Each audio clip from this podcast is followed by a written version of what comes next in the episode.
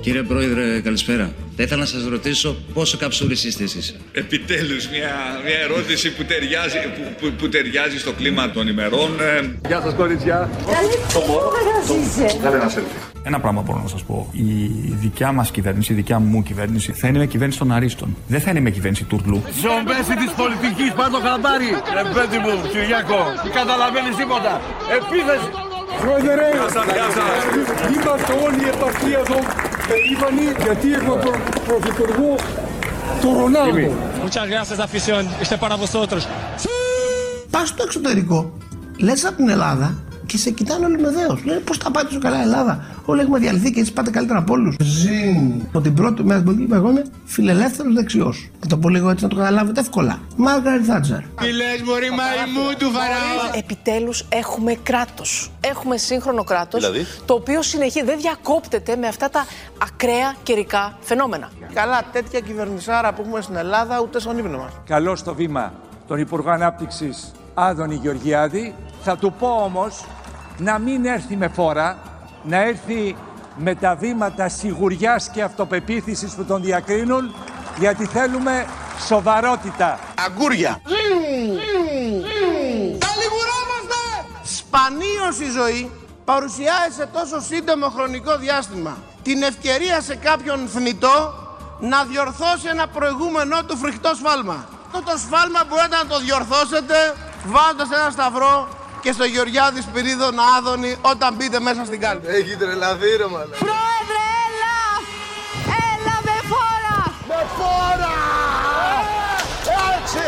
Κράτησε το όλο. Αλέξη!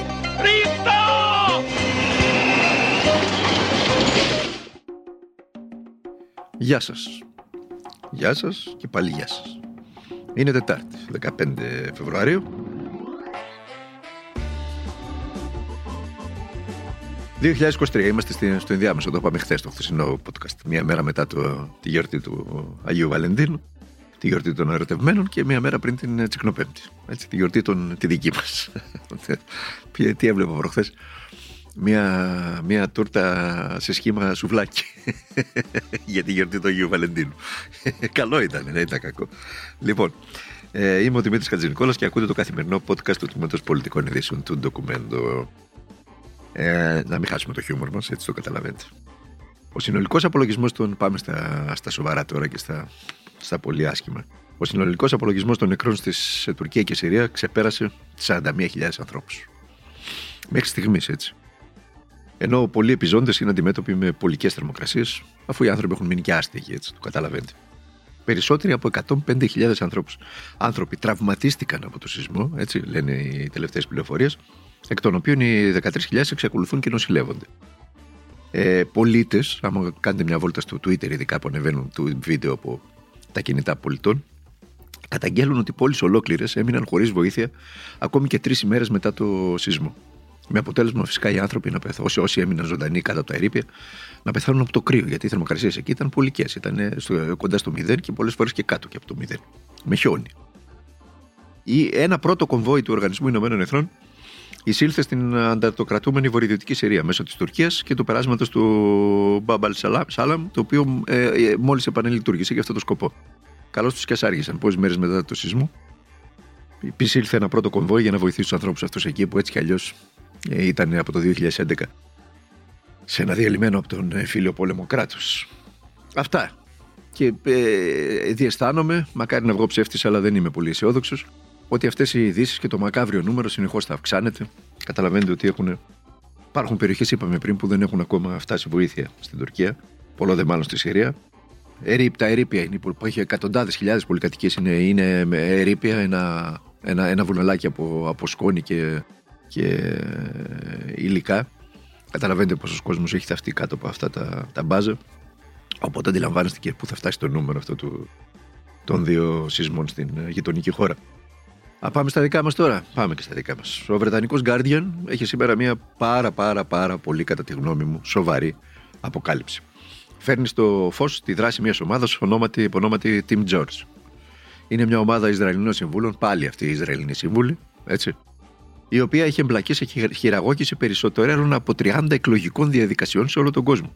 χρησιμοποιώντας μεθόδους hacking, ε, σαμποτάζ και επιτηδευμένης διασποράς ψευδών ειδήσεων στα social media. Ε, μάλιστα το δημοσίευμα κάνει λόγο για παρουσία συνεργατών της εν λόγω ομάδας και στην Ελλάδα. Σιγά μην λέει ε, ο φάντης από το ρετσινόλαδο. Ε, βάσει το όμως τον δήλωσε ο εγκέφαλος της ομάδας. Σιγά μην λείπαν από εδώ. Η ομάδα έχει επικεφαλής τον ε, Ταλ Χάναν.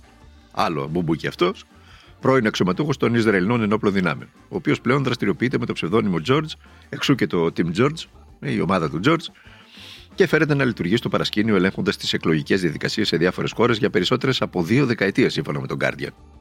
Πακέτο με το Predator πρέπει να το δείτε αυτό. Εξάλλου, ε, η ομάδα του Predator και του Predator και η περίφημη Indelexa ε, ανήκανε σε πράκτορα της Μουσάτ, έτσι, συνάδελφο του, του, του, του Ταλχάναν ε, και είχαν έρθει εδώ, ε, έστησαν την ομάδα τους για να και το περίφημο αρπακτικό τους, έτσι, το λογισμικό αυτό, παρακολούθησης για να παρακολουθούν όσους παρακολουθούσαν.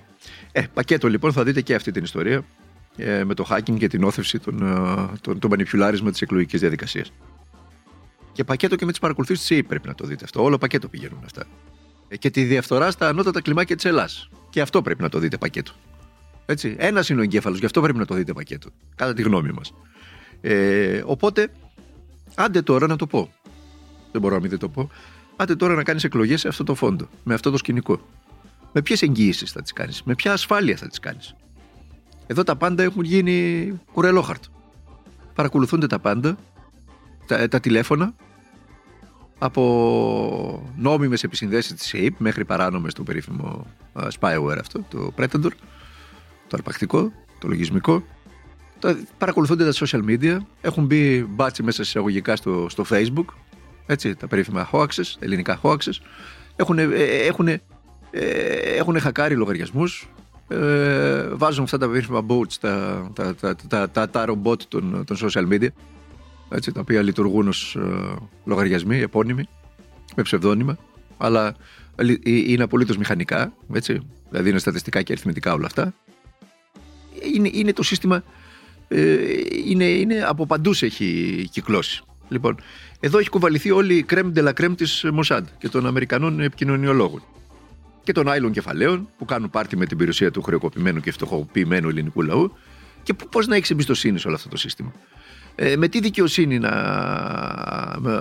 να, να πας να αντιμετωπίσεις όλα αυτά. Έτσι; Με τη δικαιοσύνη που παριστάνει το πορτ παρόλ ε, της εξουσίας και, και τα μέσα μαζικής ενημέρωσης της ξεματιάστρες και τις καφετζούδες της διαπλοκής. Όλα ναρκοθετημένα φαντάζουν. Με ποιες εγγυήσεις θα πας σε εκλογές; Με ποιες δημοσκοπικές που ανταλλάσσουν τιμολόγια με, με ανύπαρκτες κατασκευαστικές; Δεκάδων χιλιάδων ευρώ. Καταλαβαίνετε γιατί μιλάμε. Και την ίδια ώρα ο συνάδελφο Παπαχρήστος αναρωτιέται στη στήλη του στα νέα πώς θα νοθεύσει την ψήφο των 6,5 εκατομμυρίων ψηφοφόρων που θα προσέλθουν στις κάλπες το γεγονός ότι ο Κυριάκος άκουγε τους υπουργούς. Αυτή την, αυτή την απορία διατυπώνει σήμερα στη στήλη του στα νέα. Τι να του πεις τώρα, ότι, ότι εκτός από τους υπουργούς άκουγε και τον πολιτικό του αντίπαλο τον Νίκο Ανδρουλάκη; Οπότε να πώ θα νοθεύσει, για παράδειγμα. Ο οποίος ε, όταν τον άκουγε ήταν υποψήφιος αρχηγός του τρίτου την τάξη κόμματος που ενδεχομένως να είναι και το, και το πασπαρτού των εκλογών, το κλειδί που θα ανοίξει την αυτοδυναμία στο πρώτο ή στο δεύτερο κόμμα; Χρειάζεται να του το πεις, δεν το ξέρεις. 40 χρόνια ο άνθρωπος είναι στο πολιτικό κουρμπέτι. Σαν δημοσιογράφος εννοώ. Και καλύπτει και το πολιτικό ρεπορτάζ και το ρεπορτάζ των κομμάτων. Να του πεις ότι αδίκημα, να το πας αλλού, να του πεις ότι αδίκημα δεν προκύπτει μόνο από την όθευση των εκλογών, αλλά και από πολλά άλλα πράγματα. Έτσι, δεν είναι το θέμα μας μόνο η νόθευση των εκλογών. Το θέμα μας είναι ότι κάποιος, κάπου, ένας νοσηρός εγκέφαλος, μέσα στο κράτος δημιούργησε ένα παρακρατικό οργανισμό και μέσα στην ΑΕΠ δημιούργησε πάλι ένα παρακρατικό, ένα ρηπαρό, μια ρηπαρή ομάδα, παραομάδα η οποία παρακολουθούσε. Παρακολουθούσε όλους τους πολιτικούς, παρακολουθούσε όλη την ηγεσία των νεόπλων δυνάμεων, παρακολουθούσε δημοσιογράφους, παρακολουθούσε οικονομικούς παράγοντες. Αυτό δεν είναι αδίκημα. Δεν υπάρχει πρόβλημα και κίνδυνος για τη δημοκρατία εδώ. Ταυτονόητα πρέπει να, να λέμε δηλαδή. Ε, ξέρετε τι προκαλεί εντύπωση εδώ που φτάσαμε σε αυτόν τον τόπο. Είναι ο τρόπος που προσπαθούν να δικαιολογήσουν τον Κυριάκο Μητσοτάκη. Για να μην χαθεί η κουτάλα προφανώς. Είναι τόσο εξόφθαλμος και τόσο αντιπαραγωγική και απέναντι στη λογική η συζήτηση και η επιχειρηματολογία τους, που απορρεί πώς είναι δυνατόν έξυπνοι άνθρωποι, δεν είναι χαζοί, να εκτίθονται οικία βουλήσει σε αυτό. Απορρεί, πραγματικά. Και την ίδια ώρα, για να πάμε και στα θετικά, να μην λέμε μόνο τα αρνητικά, ο καλλιτεχνικός κόσμος της χώρας είναι στους δρόμους.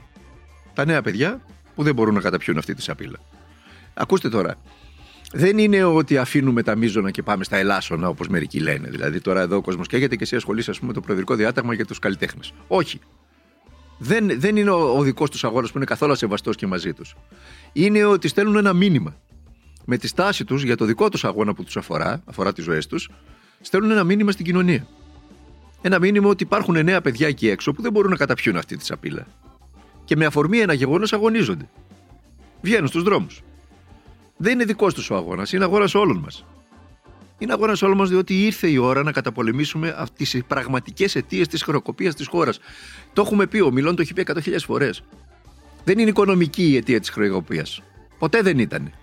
Η οικονομική κατάρρευση μιας χώρας είναι αποτέλεσμα και απότοκο της ηθικής κατάρρευσης της χώρας.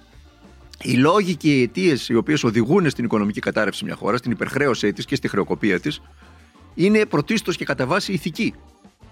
Πρώτα εξαχρειώνεται η κοινωνία, πρώτα ενσωματώνει ό,τι αρνητικό μπορεί να, να, να υπάρξει, πρώτα καταπίνει αμάσιτα την όποια δικαιολογία, την όποια τιμωρησία, την άλωση των θεσμών, την άλωση της ίδιας της δημοκρατίας και μετά χρεοκοπεί. Ω αποτέλεσμα αυτών. Ήρθε η ώρα να καταπολεμήσουμε λοιπόν, 12 χρόνια μετά τη χρεοκοπία της χώρας, τρία μνημόνια και μια χιλιάδα κοντισιονάλη τη, προαπαιτούμενα, ήρθε η ώρα να καταπολεμήσουμε τις πραγματικές αιτίες της χρεοκοπίας μας. Τη διαφθορά, τη διαπλοκή, την ηθική σύψη, την αναξιοκρατία, τη μετριοκρατία. Να το κάνουμε, αλλιώς δεν υπάρχει μέλλον. Να το κάνουμε χωρίς πολιτικά, αν θέλετε, πρόσημα. Να υιοθετήσουμε. Α υιοθετήσουμε. Εγώ το υιοθετώ. Αυτό που λέει ο, ο Αλέξης Τσίπρας που έβγαλε προμετωπίδα στο, στο πρόγραμμα του κόμματός του. Το δικαιοσύνη παντού.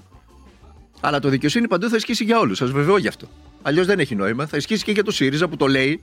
Θα ισχύσει και για τη σημερινή κυβέρνηση. Θα ισχύσει και για τα υπόλοιπα κόμματα της αντιπολίτευσης. Θα είμαστε το ίδιο.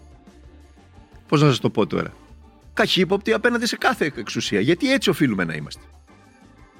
Οι εξουσίες υπόκεινται σε αυστηρή, αυστηρότατη λογοδοσία. Πέφτουν για δύο κορονοπάρτι όπως έγινε στην, ε, στη Μεγάλη Βρετανία. Αυτό πρέπει να επιδιώξουμε. Δεν γίνεται αλλιώς; Να αφήσουμε λίγο αυτά τα, τα μεγάλα επίβολα ε; και να πάμε λίγο και στα, και στα ρεπορτάζ, τα τρέχονται. Σήμερα οι Υπουργοί Οικονομικών, ο κ. Χρήστος Ταϊκούρα και Υπουργός Εργασίας, ο κ. Κωστής Χατζηδάκης, ανακοίνωσαν τις παρεμβάσεις τους για τους συνταξιούχους. Να σας πω, να σας τα πω, μπας και καταλάβετε κι εσείς. Γιατί εγώ για τους συνταξιούχου δεν, δεν είδα και δεν άκουσα σχεδόν τίποτα. Ε, ε, Καταρχάς, ξανά ανακοίνωσαν για δεύτερη φορά αυτή την έκτακτη ενίσχυση των 200 μέχρι 300 ευρώ στους συνταξιούχους εκείνους που δεν ε, έλαβαν αυξήσεις λόγω της προσωπικής διαφοράς. Είναι έκτακτο επίδομα, αφορά γύρω στους. η ίδια λέει η κυβέρνηση, αφορά γύρω στο 1 εκατομμύριο, 1 εκατομμύριο 100.000 συνταξιούχους. Λοιπόν, είπαμε τώρα, το, το λέγαμε χρόνια τώρα, ότι ό,τι και αν δώσεις, εμείς ε, δεν μπορεί να είμαστε επικριτικοί. Καλά κάνεις και το δίνεις. Για το πάρουν οι άνθρωποι και να, το, να καλύψουν κάποιες από τις ανάγκες τους, έστω και αυτά τα ψίχουλα. Λοιπόν, μετά ανακοίνωσε παράταση μειωμένων συντελεστών ΦΠΑ. Αυτά τώρα αφορούν όλους τους ε, υπόλοιπους εργασιακές συγκεκριμένες ομάδες δεν αφορούν τους συνταξιούχους. Επιστροφή του ειδικού φόρου κατανάλωσης στο αγροτικό πετρέλαιο, καταβολή εκκρεμών αγροτικών υποζημιώσεων, αύξηση και διεύρυνση του επιδόματος επικίνδυνης και θηγενή εργασίας, νέο πλαίσιο ρυθμιστικών οφειλών. Τώρα εδώ ερχόμαστε στο μείζον θέμα ε, των, ε, των χρωστούμενων των, των ελληνικών οικογενειών. Ε, αυτό το νέο πλαίσιο ρύθμιση οφειλών για όσους έχουν απολέσει ήδη τις φορολογικές τους και ασφαλιστικές τους ρυθμίσεις, μιλάμε τώρα για τα χρέη προς την εφορία και προς τα ασφαλιστικά ταμεία. Όσοι έχουν κάνει ρύθμιση και την έχουν χάσει γιατί δεν μπορούσαν να την πληρώσουν οι άνθρωποι, μιλάμε για τη ρύθμιση των 120 δόσεων ή 72 δόσεων, ε, και κατέστησαν μη εξυπηρετούμενες ως την 1η Φεβρουαρίου του 2023, δίνει τη δυνατότητα να τις αναβιώσουν καταβάλλοντας δύο μηνιαίες δόσεις ως 31 Ιουλίου του 2023. Την τρέχουσα και μία επιπλέον, που αποσβαίνει παλιές υποχρεώσεις με σειρά παλαιότητα. Δηλαδή, χρωστούσες, ξέρω εγώ, 10.000, ας πούμε, λέω τώρα ένα τυχαίο νούμερο, στην εφορία, έκανες μια ρύθμιση 72 δόσεων, την έχεις χάσει, σου έρχεται τώρα ο άλλος και σου λέει ξανακάνε άλλη μια ρύθμιση, δώσε δύο δόσεις από αυτές που έχασες και ξαναμπέσει σε μια άλλη ρύθμιση. Δηλαδή, ε, μια, μια ρύθμιση είναι η ζωή των Ελλήνων. Μια ρύθμιση. Και, αν, ε, και η πραγματικότητα, ξέρετε ποια είναι, ότι αν πληρώσεις, πάρεις το μισθό σου, ας πούμε, αυτό τον πενιχρό ή τη σύνταξή σου, ε, που είναι η χαμηλότερη στην, ε, στην, στην Ευρώπη και σε σχέση με την αγοραστική δύναμη είναι όντως τελευταία εντελώς στην Ευρώπη. Άμα πας και πληρώσεις τις ρυθμίσεις αυτές τις υποχρεώσεις σου, πληρώσεις και τους λογαριασμούς ε, που έρχονται τους υπέρογκου, πας και στο σούπερ μάρκετ που δεν μπορείς να μην δεν πας, ε, με τις αυξήσεις σχεδόν 15% των πληθωρισμού στα τρόφιμα και στα χρεώδη, δεν μένει φράγκο για να περάσει το μήνα. Τα πληρώνεις αυτά μέχρι τις 10-15 του μηνός και μετά περνά, 15 μέρες είσαι χωρίς φράγκο. Χωρίς φράγκο να πιεις ένα καφέ. Να βάλεις μια βε- βενζίνη στο αυτοκίνητο. Καλά, δεν λέω τώρα να ψωνίσεις, να πάρει ρούχα ή να πας κάπου. Αυτά είναι τελειωμένα για τους Έλληνες. Για την πλειοψηφία των Ελλήνων. Αυτή είναι ζωή. Ζωή με ρυθμίσεις. Ζωή που κρατάει, κάθε μήνας που κρατάει μέχρι τις 15 του μηνός. Γιατί οι υπόλοιπες 15 μέρες είμαστε ζόμπι. Καθόμαστε ακίνητοι στο σπίτι να πούμε ένα καφέ στο χέρι μπροστά στην τηλεόραση να βλέπουμε τις πανελιτζούδε. Αυτό είναι το, το όραμα της ανάπτυξης του κ. Γεωργιάδη. Αυτό είναι το βζίν. Σοβαρά μιλάτε τώρα. Λοιπόν, ε, ε, κράτησα για το τέλος μια, ένα, ένα συμβάν στην Κρήτη αυτό με τους περιβολισμούς μέσα στο δρόμο, με, με, δίπλα στις καφετερίε, δίπλα στα αυτοκίνητα, μέσα στους δρόμους, όπου τραυματίστηκε και ένας 22χρονο. Ακούστε το και θα το σχολιάσουμε. Έτσι είναι ενδεικτικό της της βλακείας που, που, που, που, που, που έχουμε ε, και του τρόπου που λειτουργούν η, η ελληνική αστυνομία του κ. Θοδωρικάκου. Ακούστε το. Σκηνές Φάρου Έσ χθες στο γάζι Ηρακλείου, όταν αστυνομικοί της ασφάλειας εκεί είχαν εντοπίσει, είχαν θέσει υπό διακριτική παρακολούθηση έναν άνδρα ο οποίος αναζητούνταν για υποθέσεις ε, κατοχής όπλων, ληστείες. Και εκείνη τη στιγμή, λοιπόν, γύρω στις 3 το μεσημέρι, ο άνδρας αυτός μπήκε σε ένα καφέ της περιοχής. Οι αστυνομικοί έκριναν πως τότε ήταν η στιγμή που μπορούσαν να κάνουν επιχείρηση. Οι αστυνομικοί έκριναν πως τότε ήταν η στιγμή που μπορούσαν να κάνουν επιχείρηση προκειμένου να τους συλλάβουν. Όταν όμως ο άνδρας αυτό. Δεν φαντάστηκε ότι μπορεί να πλοκώσει. Ακριβώς. Όταν ο άνδρας αυτό. Δεν φαντάστηκε ότι μπορεί να πλοκώσει. Ακριβώς. Όταν. Για να μην φάτε καμία τώρα τέτοια δεσποτή. Αυτή πήρε βλάμα στον δρόμο, ρε, δεν είναι Ελληνό. Τραυματίστηκε και ένας 22χρονο ο οποίος έτυχε να περνάει από το σημείο. Οι σφαίρες όπως βλέπετε εδώ έχουν α, μοιραστεί ε, σε μπαλκόνια, Σε αυτοκίνητα, σε καταστήματα, σπίτια, μαγαζιά, αυτοκίνητα. παντού, παντού. Πανικό στην περιοχή. Ο άνδρας αυτός. Δεν φαντάστηκε ότι μπορεί να πλοκώσει. Ακριβώς. Αυτό ήταν.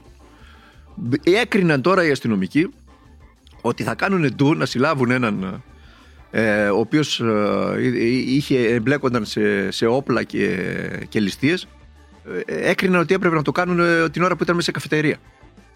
Μέσα σε καφετερία. Δηλαδή μπήκαν. Την ώρα που ε, ε, το κόσμος ήταν έξω στους δρόμους και μέσα στην καφετερία, μπήκαν να συλλάβουν αυτόν τον άνθρωπο. Αλλά δεν μπορούσαν λέει, να φανταστούν, το λέει, τον ακούσατε, λέει, ο κύριος Οικονόμου ήταν αυτός ο συνάδελφος, δεν μπορούσαν να φανταστούν λέει, ότι έχει όπλο. Ποιος; Αυτός που πήγαν να το συλλάβουν επειδή, επειδή η εκρεμέ- έχει κατηγορία ότι είναι έμπορο όπλων. Δηλαδή τι θα είχε; Τι θα είχε, πείτε μου εσείς δηλαδή. Είναι δυνατόν τώρα οι άνθρωποι αυτοί να λειτουργούν με τέτοια τσαπατσουλιά; Φυσικά εννοείται ότι οι υπεύθυνοι της επιχείρησης δεν θα ξυλωθούν, το ξέρετε έτσι. Άμεσα έπρεπε να ξυλωθούν όλοι αυτοί. Που το σκέφτηκαν αυτό και το έκαναν α, πράξη. Αλλά ποιος ξυλώνεται σε αυτόν τον τόπο και ποιος τιμωρείται σε αυτόν τον τόπο. Τα πάντα είναι θέμα σχέσεων εξουσίας. Ε, ο Μπάρμπας στην Κορώνη, ο Μπατζανάκης, ο πολιτικός, ο κομματάρχης. Ε, να νίκεις κάπου, γιατί εγώ έξω από την πάντρα σε τρώει το, το μαύρο το φίδι. Να νίκεις κάπου. Αν ανήκεις στο κυβερνό κόμμα, είναι ευχής έργο. Μετά αναρωτιέστε γιατί βγαίνει και ξαναβγαίνει η Νέα Δημοκρατία. Γιατί στέλνει αυτό το σήμα στην κοινωνία. Ότι φλεράκι εδώ δεν υπάρχει τίποτα. Κανένας θεσμός, καμιά δικαιοσύνη, τίποτα να σε προστατεύσει. Το μόνο που υπάρχει να σε προστατεύσει είναι να ανήκεις στο κυβερνόν κόμμα. Σε εμάς. Να είσαι δικός μας. Δικός μας άνθρωπος. Στη δικιά μας εργασιακή ομάδα, στη δικιά μας ομάδα των ψηφοφόρων μας, να έχεις έναν α, κομματάρχη που θα σου πούμε εμεί σε κάθε πόλη, σε κάθε χωριό, σε κάθε περιφέρεια, σε κάθε δήμο δικό μας, να μπορέσει τη δύσκολη στιγμή να τη βγάλεις καθαρή. Θα σε στείλει στους δικαστές που πρέπει, να γίνει αυτό που πρέπει και να τη βγάλεις καθαρή. Και συγχρόνως να τρως και εσύ, να τσιμπολογάς και εσύ λίγο από το πιατάκι. Εμείς έχουμε την πιατέλα τη μεγάλη τη τραπέζι, εσύ θα σου αφήσουμε ένα πιατάκι κάτω να τσιμπολογήσεις κι εσύ. Έτσι γίνεται το κομπρεμί στη χώρα. Δεκαετίες τώρα, δεν το καταλάβατε.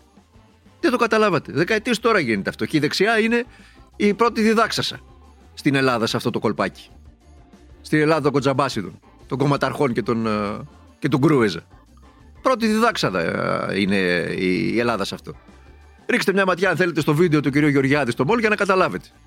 Από το μόλ του Λάτσι, που του έδωσαν και το ελληνικό να κάνει real estate, μέχρι τον, ε, τον ε, επίδοξο Υπουργό Αναπτύξεως, ο οποίος βαφκαλίζεται και βλέπει τον εαυτό του τώρα, έχει, έχει κόψει καπί, καπίστρι και βλέπει τον εαυτό του πρόεδρο της Δημοκρατίας και, και κολαπτώμενο πρωθυπουργό, τα κολαούζα του από κάτω, τους χειροκροτητές τους, όλους αυτούς οι οποίοι ήρθαν να σπέσουν δίπλα του να, να χαριεντιστούν μαζί του και να φωτογραφηθούν, από τον καλλιτέχνη ο οποίος δίνει παραστάσεις στη Ψαρού, στη Μύκονο να πούμε και τα μαύρα πέφτουν σύννεφο, που έχει μπιστολιάσει τη μισή Ελλάδα μαζί με τον άλλο τον πιλαδάκι με το καζίνο, που έχει μπιστολιάσει και αυτό στην άλλη μισή Ελλάδα.